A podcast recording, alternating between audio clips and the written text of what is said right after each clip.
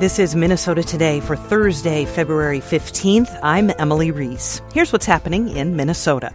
People across southern Minnesota are shoveling, snowblowing, skiing, and sledding today after the first major snowstorm of the season for much of the region.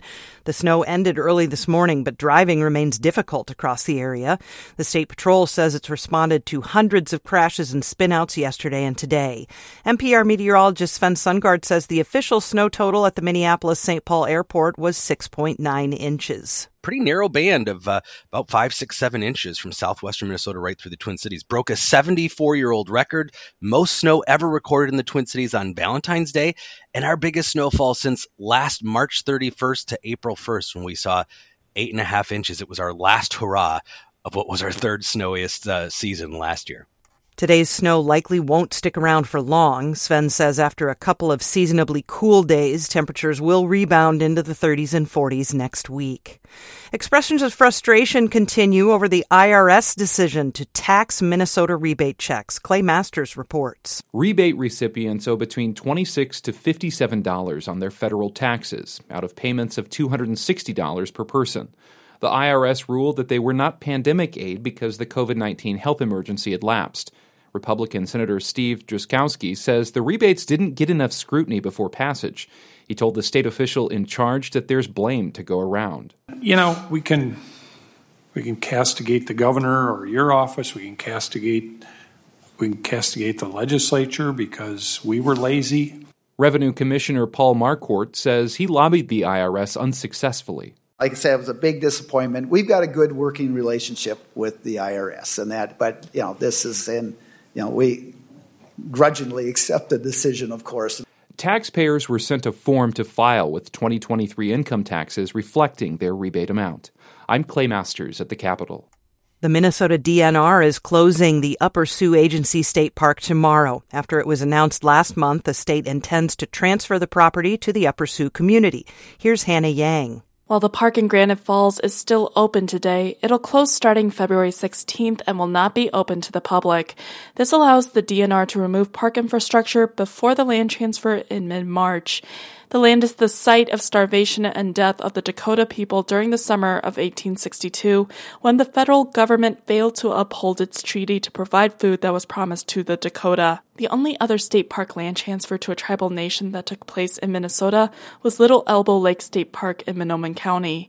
It was transferred to White Earth Nation in 1989. It's still operated by the tribal government as a park and is open to the public. I'm Hannah Yang, Mankato. Chisago County Sheriff's deputies arrested a school bus driver this morning on suspicion of drunk driving. 49 students were aboard the bus when it veered off the road north of Rush City around 8 a.m. No one was hurt. The sheriff's office says a sergeant who interviewed the driver noticed signs of alcohol impairment. Another bus brought the children to school. Local black entrepreneurs will make their voices heard at the Capitol tomorrow. Sarah Thamer has more. Black business owners will fill the state capitol rotunda to rally and lobby lawmakers for more resources for the second year in a row. Organizers say about 800 business owners are signed up to attend Black Entrepreneurs Day, an opportunity to meet face to face with legislators to address funding, legislation, and other opportunities that may help them thrive. Governor Tim Walz and Lieutenant Governor Peggy Flanagan are expected to be at the rally. I'm Sarah Thamer.